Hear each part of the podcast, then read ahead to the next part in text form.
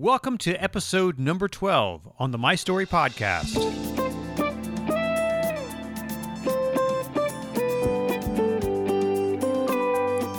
The My Story Podcast features interviews with leaders, influencers, and entrepreneurs who tell us their story and the life lessons they've learned along the way.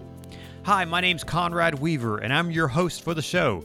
I'm a filmmaker, entrepreneur, storyteller, and I'm always looking forward to my next film project. The trouble is, these projects require funding, raising money, connecting with investors or sponsors. It's a part of the process. Maybe you're an entrepreneur and have faced these same challenges the challenges of raising money to create your own business. Well, if so, you're going to enjoy this episode of the My Story podcast. On the show today is Judy Robinett. Judy is a startup funding expert, a super connector. She's a best selling author, keynote speaker, and an investor. She's had more than 30 years of experience as an investor and an entrepreneur and a corporate leader. Judy has recently released a new book called Crack the Funding Code How Investors Think and What They Need to Hear to Fund Your Startup. And today she's right here on the My Story podcast, so stay tuned. Furnace Hills Coffee Company roasts amazing coffee. They have a great story too. I'll tell you, once you drink a cup of coffee from Furnace Hills, I promise you'll never want coffee from the big name brands again. Why? Their beans are sourced directly from great farmers and it's roasted fresh. You order it today and you'll get coffee beans that have been roasted this week, maybe even the same day that it's shipped to your door. The other cool thing about Furnace Hills Coffee Company that I love is their mission is to employ people with developmental disabilities. Their chief roaster is Erin. She has Down syndrome and even has a coffee blend named after her. And just for the My Story podcast listeners, when you order from furnacehillscoffee.com, use the coupon code MyStory, all one word, and get 25% off your order. Check it out. It's special coffee roasted by special people furnacehillscoffee.com. And now here's my interview with Judy Robinett.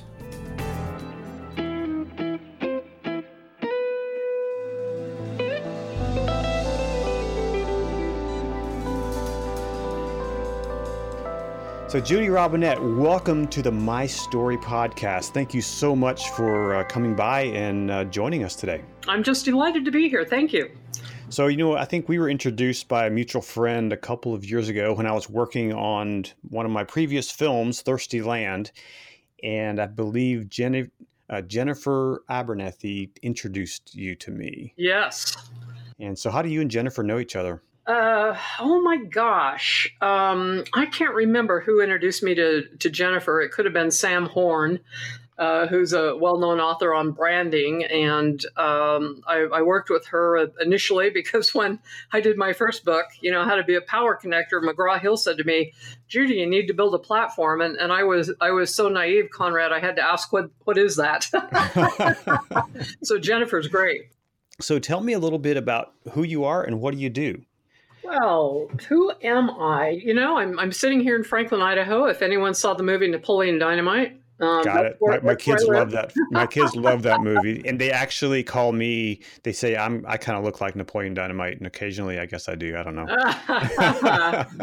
well, and and I started life kind of as a social worker, but you know, couldn't stand to see any more abused kids, and got a mm. master's, and went into a couple of Fortune 50 corporations, and um, happened to be giving a, a, speech at MIT to women engineers on power, and uh, somebody handed me a Wall Street Journal, and it said, "Here's five ways to become financially independent. You know, be a doctor, a lawyer, inherit it, marry it. And I thought, well, those are out. but number five was start a business. And I went, well, how hard could it be? Well, hmm. I found out. I got a $1.2 million SBA loan and started um, a franchise restaurant. And at one point thought I was, you know, going to lose everything. Wow. Went to a bankruptcy attorney just terrified and he said, You're not close. And I said, But I'm broke. And he said, Judy, they can break you, but they can't eat you. Hmm. And, and, that was a terrific bit of wisdom. I turned uh, that around, sold it, started working with, with other companies, became CEO of a public biotech for about 10 years, and then was asked by a super angel investor if I would vet this unknown little company out of Park City called Skullcandy. Um, and and I became very enamored. They went public a couple of years ago for just under a half a billion, and uh, I became an angel investor. Um, I continue to work with entrepreneurs around the world. I just helped bring a company from Belgrade um, over to New York City, and the company's doing really well. And so, you know, I love to educate and mm-hmm. um, love to make things happen. Honestly, Conrad, there's nothing funner for me than someone to tell me they can't figure something out. And you know, my my little challenge, antenna, right? yeah, my little antenna goes up, and I'm like, out of my way, I'm going for it. So. Do you think that's kind of part of the entrepreneurial spirit? That some of us have? Yes, I, I, I really do think that. You know, I would get nauseous thinking about going to work. You know, oh Sunday Sunday too. evening. I uh, thought thought I would die, and when I found the world of entrepreneurism, I just felt like I just snuggled in, you know, up to this big soft bear and was right at home. right. You know, a couple of actually a while back, I was you know going through kind of a tough phase in my business and you know you always get to thinking well what if i just go back working for the man or, or the woman. Yeah. And I'm and I was like, no, no, no, no, way. exactly. and yeah. So I mean, I love being an entrepreneur. It it has its perks. It has its downside as well. But uh, and yeah, know, it's well. But, and, and, I'll tell you, so you know, the the restaurant was great fun. We did over a, a million annually, and uh, when we first opened the restaurant, you know, we had lines around the block, and and mm. they lost our safe, uh, oh, no. shipping it to us. And so I was putting bags of cash in the trunk of my old Cordoba. Oh wow! and uh, at one point, I figured I had seventy, ninety thousand dollars, and I remember looking at that, going, "Why did I work for another company?" and then you know, Rich Dad, Poor Dad came out, and and I had been trained. You know, you if you work for other people, you help make them rich. And it turns mm-hmm. out in the United States, our education system was set up like it was in, in Prussia uh, initially, and it's teach people to be a good soldier and a good employee. Hmm. And, and I'm just thrilled we have, you know, Shark Tank and all of the education we do now for entrepreneurs because I really believe this is the number one way we change the world is with startups. You know, and that's so important because you know, so many people have so many amazing ideas. Yeah. You know, and if you can take that idea, and I actually did a talk here recently at our community college, and I and I kind of with the premise of, you know, how do you get to where you want to go? And I kind of said, you know, if you have an idea, you know, everything that exists, everything that we see, that man, that people have made, was once an idea. Yep. Oh, absolutely. And everything. And Clayton Christensen has a wonderful new book out called The Prosperity Paradox. And he talks about the trillions of dollars of aid that's been given to third world countries. And, you know, today, decades later, they're worse off than they were before. And the, the top down method doesn't work, but the bottom up, the entrepreneurs, uh, you know, does. And I remember Ronald Reagan saying, you know, someone asked him, "Are, are you optimistic about the future?" And and he said, "Yes. There's there's no high end to creativity or innovation. Hmm.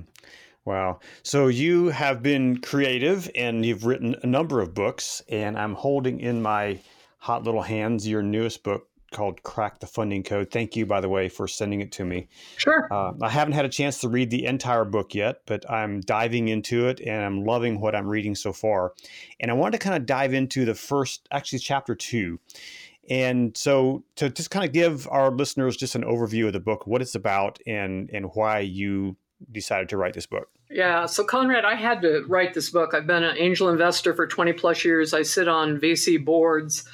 Uh, I help funds um, get their funding, plus uh, entrepreneurs. And, and I was pretty horrified that everywhere I went around the United States, I, I would meet really bright folks that had solid ideas that, that I thought would be fundable, and they could not figure out how to find an investor.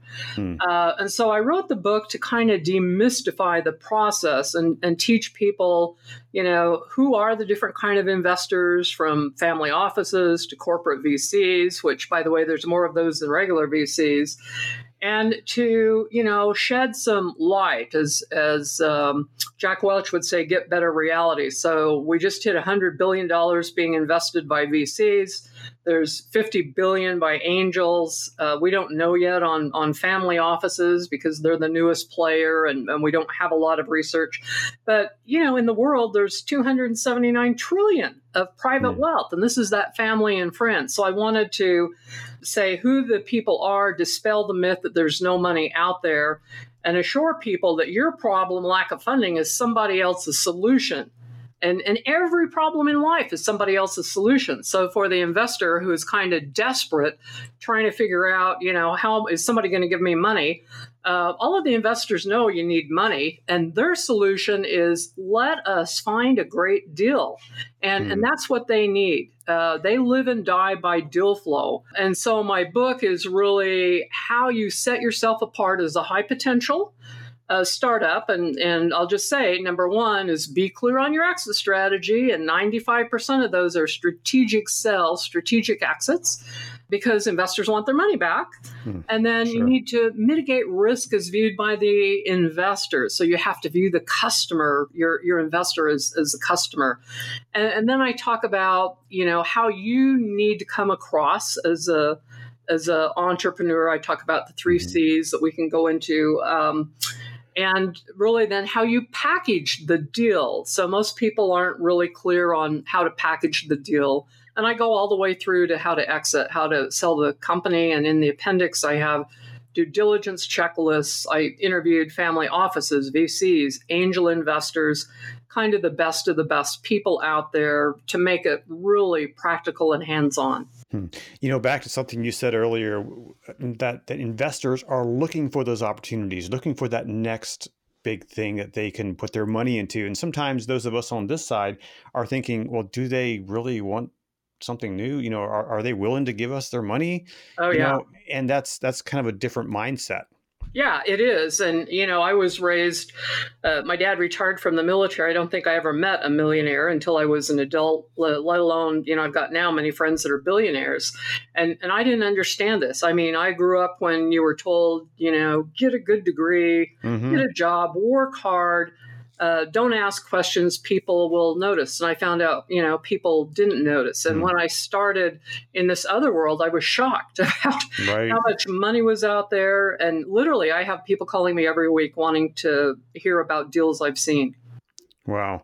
So let's get into the three C's. So I really was fascinated by, you know, by this as you start kind of start out by saying, you know, there are three things that uh, I'm just going to read the read the chapter title. It's chapter two in your book, the three C's that investors seek and the deal breakers that will make them run. So you you said it's character, confidence, and coachability. Yes. Why? Why? Well, the first one is coachability because you have to understand the investor is betting on you. They're investing in you, uh, and this isn't you know fund you forget you. That that doesn't mm. happen, and particularly with angels who want to coach you, and they're typically very very successful. They've had positive exits, and that's where they've got their money. And so the first time you walk into a thing and you or a, a pitch event or whatever, uh, angel investor, uh, and you come across as arrogant or as a know-it-all, uh, you're done. Hmm. Because nobody, you know, that just shows kind of a, a character flaw. Sure. Uh, because the most dangerous thing, as you know, Conrad, is uh, not knowing what you don't know. And so people, all investors want to work with people who are coachable, who will listen to them. And, you know, if you're going to take my money, um, I'd like to be able to give you some input and have you listen. Right. So that one is probably the, the top one out there. I, I just uh, did a short little video interview with a, a new VC in Salt Lake uh, Kimmy and, and, Sergio Polak of um, Beta Boom VC. Hmm. And that was number one on their list. You know, the, wow. the uh, people have to be coachable. So when they're looking for to to invest in someone's project or a new business, they're that's the first thing they look for. Well, it is on, uh, yeah. Well, I don't know that it's absolutely the first, you know. So sure. they're going to do due diligence. They're going to make sure that you have uh, a solid market because right. the bigger the market, the more return there is. Mm-hmm. Um, and it's great to know that you've got traction. And if those things are kind of in place, and and you've you've done well but you know in that process of due diligence they're going to look really hard and and look at your character and part of that is are you arrogant or or a know-it-all and part of the piece that i roll into character and this comes from uh, the fellow who was known as the lion of entrepreneurism at harvard Howard Stevenson, and he wrote this nice little book on how to teach people how to invest as an angel investor. And he had a word of warning, and he said the first time you hear an exaggeration, a white lie, don't walk, run away from the deal, you'll hmm. lose all of your money. So wow. often, some of the mistakes I see is, you know, people are so excited about their Kool Aid, how wonderful their Kool Aid is, and they will exaggerate. They'll say, sure. oh my gosh, if I just got one half of 1% of the Chinese market, we'll be worth a billion dollars next year. Mm. Well, you know, Facebook wasn't worth a billion dollars in a year. Right. And, uh, you know, my other one I love is, um, and, and I hear this fairly frequently there's no competition. Well, if there's no competition, there's no market. And sure. there's always competition. And there's, you know, if you've got an idea, somebody else around the world is probably got something similar. Mm-hmm. And then the third one is confidence. And it takes confidence to be able to find customers. Hmm. And, you know, it takes a fair amount of confidence to, to get up in front of um, these groups and pitch. And, and I tell people, you know, no worries. You are their solution. You know, you're you're the solution to their problem of finding a good deal. And then I share um, a, a, little thing that I learned when I became CEO of a small biotech uh, public company. I walked around the house for a couple of months going, I can't be the CEO of a public company. What am I thinking of? And my PR guy at the time took me aside and said, Judy, when I worked for Ogilvy, they asked me to do a training film and act, you know, play the part of a CEO. And he said, I liked it so well, I went and got an agent. But every hmm. time I applied for a part, I got turned down. So his agent sent him to this character actor who made him twice a day walk around the house and say out loud, I am perfect for the part. Mm-hmm. And and I can tell you, Conrad, that works. I, I've done that mm-hmm. on, you know, before my first TED talk when I was shivering in my boots. Mm-hmm. Uh, and, and that works. And so uh, having confidence is is important. And there's a VC that is in California that I, I heard say, you know, if you can't figure out how to get to me, you can't figure out how to get a customer. I'm not going to fund you. Hmm. Is there a fine line between confidence and arrogance? You know, I, I think I don't know that it is so fine. I, I think if you acknowledge when you you don't know something and you'll get back to people that if somebody gives you some input, you thank them and, and say, you know, I'll really look into that and, and apply that in our business model. Uh, those things certainly come across that you're coachable and not arrogant, mm-hmm. but you can still, you know, be confident. Sure, sure. So, I, so recently I finished the book by Donald Miller, Building a Story Brand. I don't know if you're familiar with that. It's an amazing, just look at branding and marketing and and he said something in here, you know, we need to simplify your message so that yep. the, the listener really totally understands what you're selling them. And I think when it comes to maybe pitching to an investor, you need to be very clear in what you're wanting to accomplish, right? Absolutely. And and I'll give you an example. So I used to sit on the University of Utah's tech transfer committee and I would hear pitches and and oftentimes from physicians. And I would tell people I'm not a scientist, I'm not a doctor, and sure enough, you know, we have a doctor come in and he spends the first 20 minutes of his 30 minutes talking about what we call the MOA, the mechanism of action.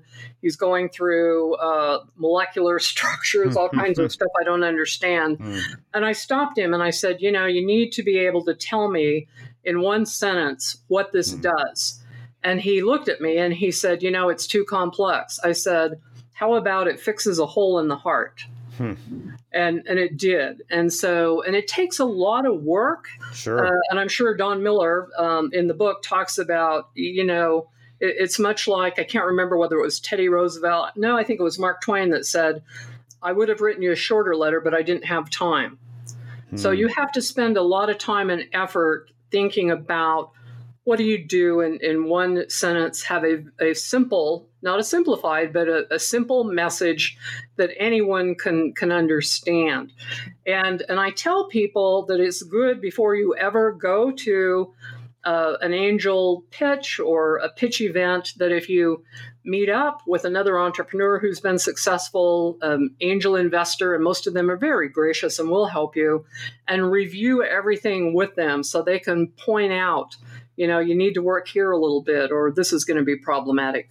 You know, it's I'm in the film business and we're in the process of uh, producing a script for a new film that we're working on and it's hard work to narrow it down to one sentence. Yes. You know, really it, and it, it just takes it takes a lot of time, a lot of thought, a lot of energy to do that. And we're in that process right now of really drilling down. Okay, what is the heart of this story? What is so that when we come to a potential investor, we can say that in one sentence. And This is what the story is about. Yeah, absolutely. And I, and I think, you know, with a company, with a business, I mean, I don't know how Mark Zuckerberg, you know, kind of pitched his first thing, but uh, I'm sure he had it down to one phrase, one sentence that made investors say, "Yeah, I can, I, I can see that." Yeah, absolutely. And and you know, there's all of these stories out there. There's a, a guy that um, was a a, a, lawyer, and um, he called one of his friends and said, "You know, there's this guy here in Seattle, and he's got this idea to sell books online." And um, he said, I'm not sure it's going to work, but I've thought about how many times I've got into the bricks and mortar uh, bookstores trying to find a, a, a late night gift for hmm. the next day and couldn't find it. And he said, You know, I think I'm going to throw in 50,000. And, and both gentlemen did. And, and I think that turned into something like 250 million. Wow. So, what is a uh, maybe a deal that didn't work out for you that you kind of used to look back at and say, okay, what went wrong here? What happened? Um, sure. So I can tell you a group that I, I worked with very, very hard. They had their pitch right, their financials right. Uh, I had them in front of uh, the, one of the best angel groups out there. And I had told the founder, um, if he was asked what the valuation of the company was, to say three million, which it was at the time, the average valuation. Um, he stood up and, and, said it was six million, and, mm. and that killed the deal right wow. right off the bat. So you know you need to do your your uh, background and, and, make sure. Right now it's it's roughly seven million, uh, and it, it's silly to be greedy. You know, mm-hmm. argue about 26% versus 30% of your equity is silly if you pencil out the uh, the number um, at the end of uh, the day. And, and I'll tell you about one that I helped turn around. A, a doctor from Park City had invented a permanent contraceptive device. She had been turned down uh, by all the local angels, early stage VCs. And I said to her, you know, we need to get you out of Dodge. You're a woman and you're not uh, Mormon, and I can say that because I'm half Mormon and half Southern Baptist. That's a um, combination. Um, yeah, yeah. And I did a DNA test and just found out I'm half Jewish. So, oh, wow. you know, I'm. Yeah. but um, I took her to uh, San Francisco and Boston. Uh, she got a half a million in Boston and sold the company for millions. And so part of it is working with people and, and really understanding where the right investor is. But I've had a couple of, you know, kind of miserable failures because the, the people didn't listen. Hmm. Uh, they acted like they were going to listen right until they got in front of in, investors. On the other hand, um, you know, I've had just some amazing successes. I've brought a, a, company from Belgrade to the United States. We have offices at Rockefeller Plaza. Hmm. Just inked uh, their, their first deal. Uh, the gentleman is a very bright entrepreneur. He's already had several exits, including an IPO, and he listens and learns. And, and it's mm. been interesting bringing a company outside the United States. So at one point, one of his uh, partners came to New York and, and he wanted me to go to meetings with him. Well, this, this guy's really articulate, PhD in mathematical modeling, good looking. He's from Russia, fluent in English. So I go to this meeting and I said, Sergey, you didn't need me there at all the meeting went well. And he said, Well, it did go well, but I've got a question. Who's Walgreens? wow. So, You know, thinking of these three character traits that are in chapter two character confidence and coachability it seems like those are also the character traits that a young person needs when they're coming out of college or getting started in their career. They're looking for that first big job or gig. You know, I think they're they're pitching themselves, right? Absolutely, and and and this is important. And uh, you know, I once wrote an article for an employment uh, magazine, and I said, you know, when you go into an interview, I want you to look at that person in the eyes and pretend they're your best friend Hmm. You know, really focus on listening. Um, and, and, you're absolutely right. I mean, we're all, I think somebody said, we're all selling something all of our lives. Mm-hmm. You know, uh, you, you keep bringing up the word listening. And uh, last week I had an interview with Pat Mulroy. I don't know if you know who she is, but she is, she, she was a former head of the Southern Nevada Water Authority and she's a leading expert in the world on water and water issues. And she helped negotiate some of the big things on the Colorado River with uh, Nevada and Arizona and some states that were you know, battling some water issues. And she said that one of the biggest things in negotiation that you can do, that you need to do, that you must do, is listen. Yeah. Yeah. One of uh, Peter Drucker, Drucker's uh, quotes that I really like is, said, you know, true listening is hearing what's not being said. Hmm. And I, I, tell people to listen with their, their ears, their eyes, and their heart. Yeah. It, it's those nonverbal things, right? Yeah, yeah, you can hear a change in tone. Yeah. You can see people look down, look look sad. Um, and, and so it's really in, important to listen and really hear the other person's point of view to a, a, a point that you think you can't stand to listen anymore. Uh, and that's how the really good negotiators, you know, whether it's, you know, trying to talk a guy off a bridge or uh, somebody that's holding a, a hostage, um, and, and that's how they really uh, work is you know get down to kind of the the soul what what is really important in that person. So often behind the barrage of of angry words and, and threats you know there's real concerns that you can figure out how to work together. Hmm. so you know one other thing that you're really good at and that's networking. Yes. And you and we've connected because of networking. And so tell us a little bit about how that is important in you know, even pitching yourself or pitching your idea or your business to investors or just getting a new job? Yeah, so so I think strategic networking is probably one of the most critical skills you can ever have. And nothing happens without people, Conrad. People know the deals, the jobs, they write the checks, everything happens through other people. And I often say, you know, there's no lack of resources, 279 trillion of dollars, 7.4 billion people, uh, can't count how many ideas, information doubling all the time, but it's all connected to a person. So it's really important to get in the right room. And so I grew up shy, was uh, bullied in, in school. I didn't dare, you know, hardly talk to anybody. And in the corporate world, I looked around and I could see that behind the org chart, there was a whole different power structure. And, and mm-hmm. research shows it's 5% in any organization that have the, the power, the gravitas, the influence to make things happen. And so I actually read the book, How to Win Friends and Influence mm. People, started saying hello using their name. And geez, I found out people did like to talk to me. And I thought I was shy, but half of us think we're shy, and only 12% of the population really is. So it's an issue of self worth. Mm. And uh, so um, I just decided I was going to get to the point I could talk to anyone anywhere. And I can. And, and part of that was getting outside of my fear and just focusing on that person in front of me, realizing they're another human being. Um, everybody, as long as you're alive, has got problems. And, and I figured out quickly how I could add value. And so that has led me to places I would have never dreamed. I, I've been invited to private fintech conferences at the White House. I've been at, you know, a couple of royal palaces.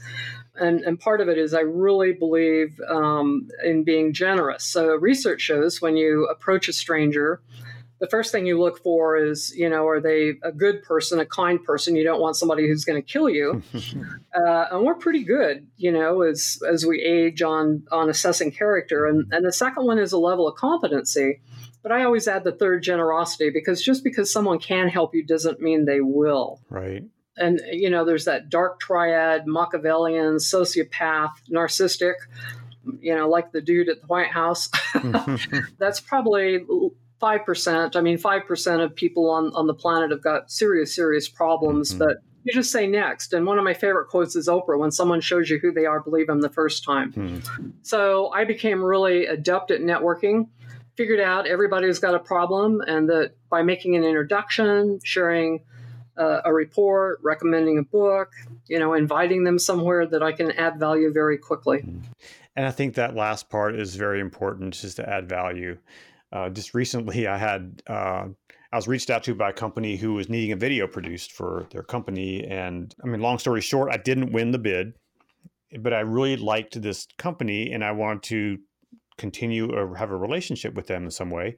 So after they sent me the email that I didn't win the bid, I sent them a gift. I got online and ordered a gift basket and I said, "Hey, thank you so much for just allowing me to have the privilege of bidding on this project."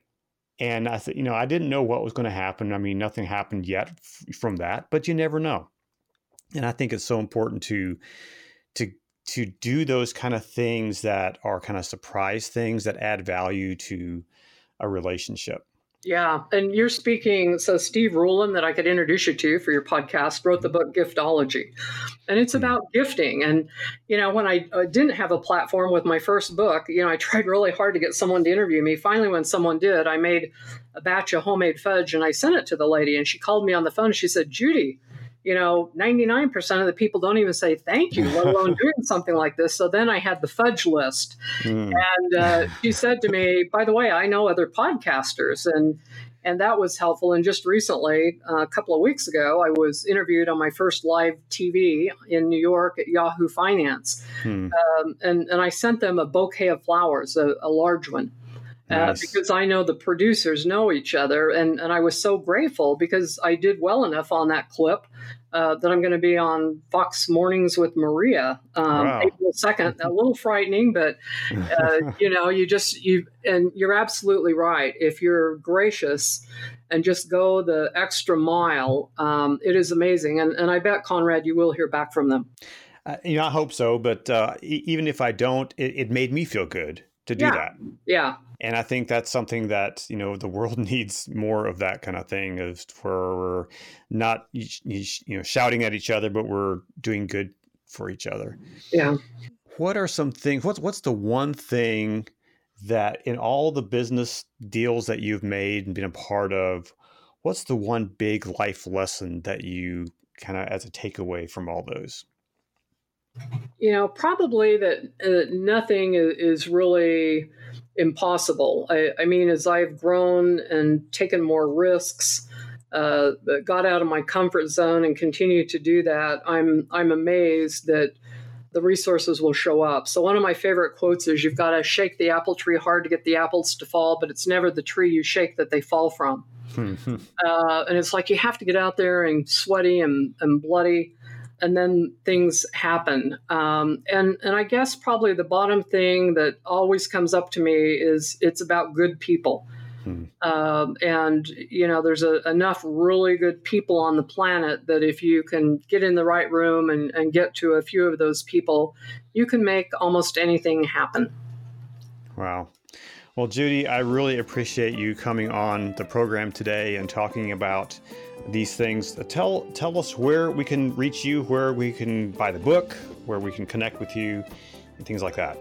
Sure. So my uh, book, I'm really proud to say, is an international bestseller now. Congratulations. And it's uh, on Amazon. You can find me on my website, on LinkedIn, on Twitter, or you can email me, judy at judyrobinett.com with no E in the end.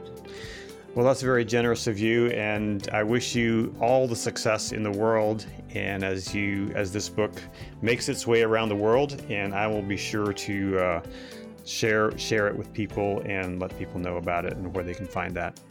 Thank you. It's been great to be here. Well, I really appreciate it. Thanks, Judy, for spending time with me on today's program. I really appreciate it. Hey, if you enjoy these podcasts, be sure to go over to Apple Podcasts and leave a review. That really helps me to know if what I'm doing here is worth it. And a five star review just makes my day. On the show next time, we'll hear an interview with Paul Xavier. Paul runs a company that helps video producers make more money. We'll hear Paul's story as he left his secure job as a government contractor in recruiting and software development to start his own company. He'll tell us about the challenges he faced and what he did to reach the level of success that he's experiencing. That's coming next week on the My Story Podcast. The My Story podcast is produced by Conjo Studios, an award winning video production company whose focus is helping you tell your story. Visit conjostudios.com, click on the blue Get a Quote button, and let them know what you need. Then watch your stress melt away as their team does the magic of producing your next video or film project. That's conjostudios.com, telling stories that matter. Last, if you have an idea for an interview you'd like to hear, send me a message and I'll see what I can do. Thanks so much for listening. I'll talk to you again next week on the My Story Podcast.